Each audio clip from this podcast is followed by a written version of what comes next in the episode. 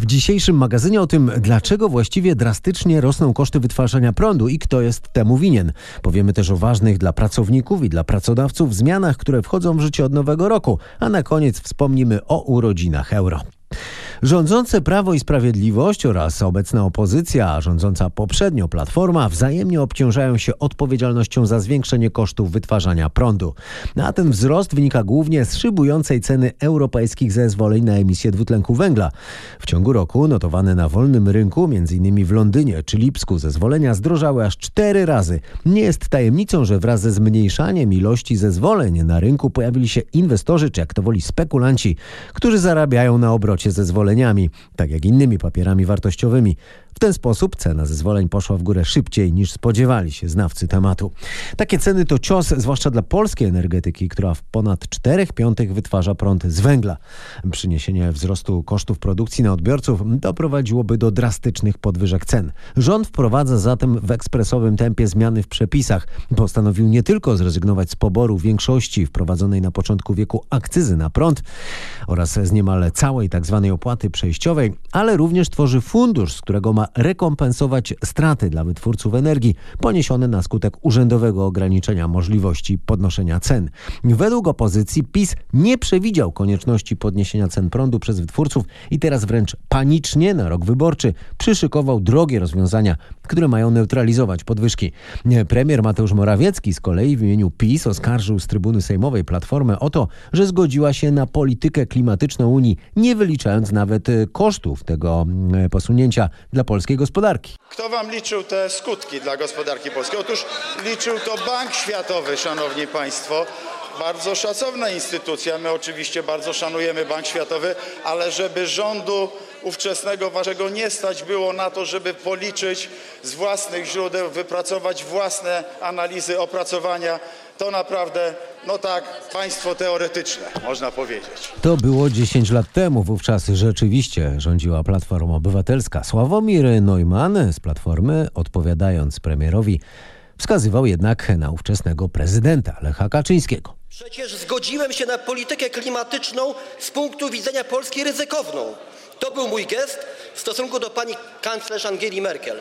2007 rok, prezydent Lech Kaczyński na szczycie na Radzie Europejskiej.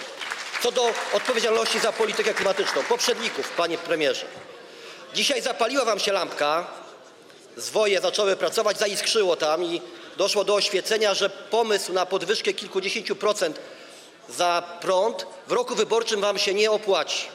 Dlatego proponujecie ustawę, ale też ustawę, która, uwaga, działa tylko w 2019 roku. A co dalej? Według wielu analiz ceny zezwoleń na emisję dwutlenku węgla będą nadal rosnąć. Na początku roku prawo do emisji tony CO2 kosztowało około 7 euro. Teraz kosztuje 25. Zdaniem ekspertów w ciągu kilku lat zdrożeje nawet do 40 euro, co sprawi, że produkcja prądu z węgla stanie się właściwie nieopłacalna. Teraz w naszym magazynie kilka słów o tym, co nas e, czeka w nowym roku. Zarabiający minimalną pensję mają dostać podwyżki do wymaganego ustawowo poziomu 2250 zł brutto. Ta podwyżka powoduje też zmiany wielu składek i opłat, e, które są związane z płacą minimalną. E, na przykład jest to kara za brak obowiązkowego OC pojazdu. Jednocześnie nowy rok oznacza obniżenie składki ZUS dla najmniejszych firm z rocznymi przychodami nie przekraczającymi 63 tysięcy złotych. Poza tym to ważne dla przedsiębiorców. Od nowego roku nie trzeba już przechowywać dokumentacji płacowej i osobowej swojej firmy w formie papierowej. Według zapowiedzi z zeszłego tygodnia w nadchodzących dniach możemy się również spodziewać wystąpienia premiera, y, w którym zapowiedziałby on obniżki podatków. Mateusz Morawiecki już kilka miesięcy temu obiecywał obniżenie kosztów pracy ponoszonych przez przedsiębiorców, a także zmniejszenie podatków od osób fizycznych.